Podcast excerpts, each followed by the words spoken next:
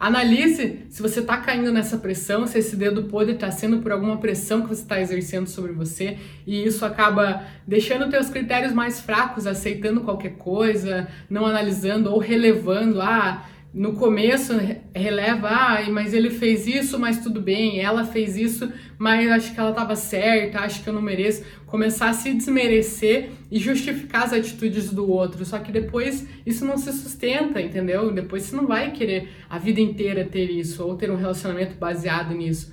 Da onde que tá vindo essa pressão? Se é dos outros, se é da, uma, da sua mãe, do seu pai, dos seus amigos, de algum familiar ou de você mesma, de alguma expectativa que você criou em cima de você mesma.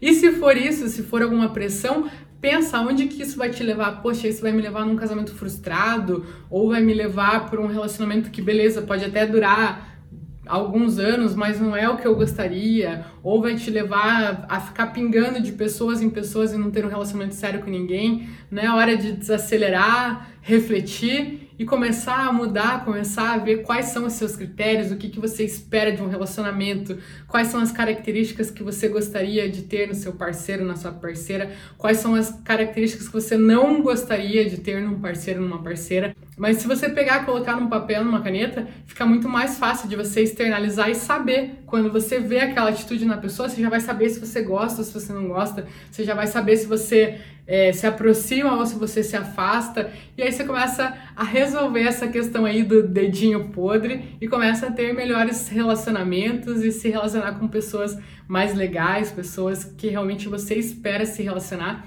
e que possam construir uma coisa maravilhosa junto com você.